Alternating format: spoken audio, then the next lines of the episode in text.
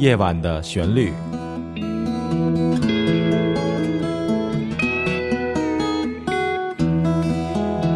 陈鹏制作主持，欢迎各位收听《夜晚的旋律》，我是主持人陈鹏。大家晚上好，今天晚上呢，我想为朋友们放两首我来创作的音乐。那么这两首音乐呢，有一点点相似的地方呢，就是都是我在秋天的时候来创作的，所以它的名字呢跟秋天也有关系。首先呢，第一首呢是一首比较安静的音乐，叫做《秋风》。就是秋天刮风的时候那种凉爽的感觉。接下来呢，我们来听一首《秋风》这首作品，一起来欣赏。